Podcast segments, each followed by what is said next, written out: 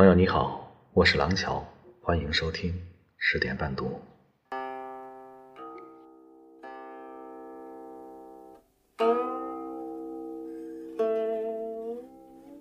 小作，作者白云格力。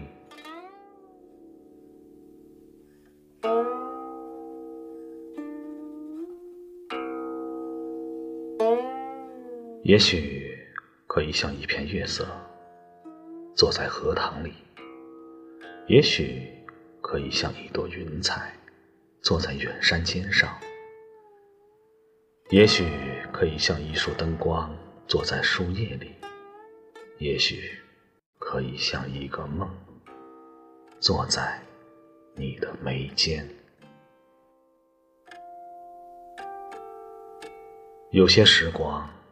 就是用来小坐的，比如一盏茶的时光，比如思念的时光。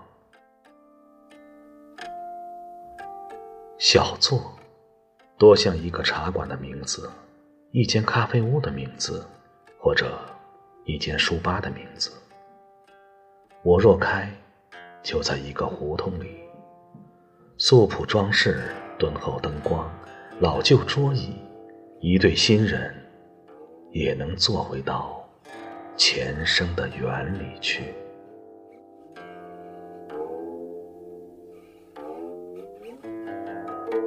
曾在朋友的书中看过他所记的一段往事，其好友邀他听一段音乐，各自在纸上写下想到的东西。朋友写明月、琵琶、归舟、落花。徘徊天涯，好友纸上无字。不解时，他好友便在纸上回：“妙处难与君说。”那样安暇的一段小时光，就那样小坐在一首音乐里，才更深的寻到音乐的美，美到难以言说。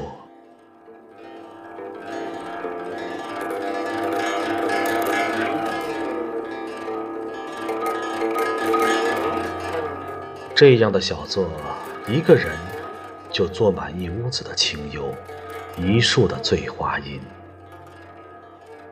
我曾坐在一个字上，一个词上，或一首诗里，这不是诗情画意，也非不食人间烟火，确实是为一个字的美好，久久坐在其上，不舍离开。确实为改一个字。久久坐在那里，凝思不舍放弃。小坐，是我这半生里做过最多的事件之一，是我最美好的事件之一。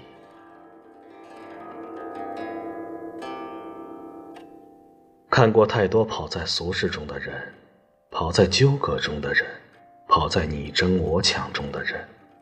永远停不下来。希望更多的人能够停下来，小坐小坐，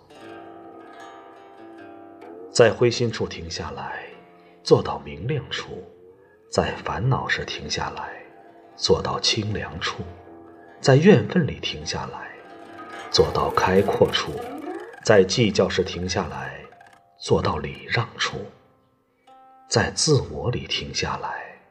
做到无我处，小坐有大美。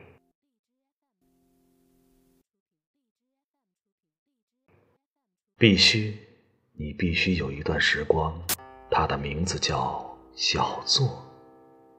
这时，风也坐下了，月也坐下了，花影也坐下了。你的眼睛清澈了，能看到那个令你清悦的人；手指清凉了，能翻开任何一页清丽的往事。总有一天，我会像一片月色，坐于荷塘；像一朵云，坐于远山；像一束灯光，坐于你书页；像一个梦，坐于你的眉间。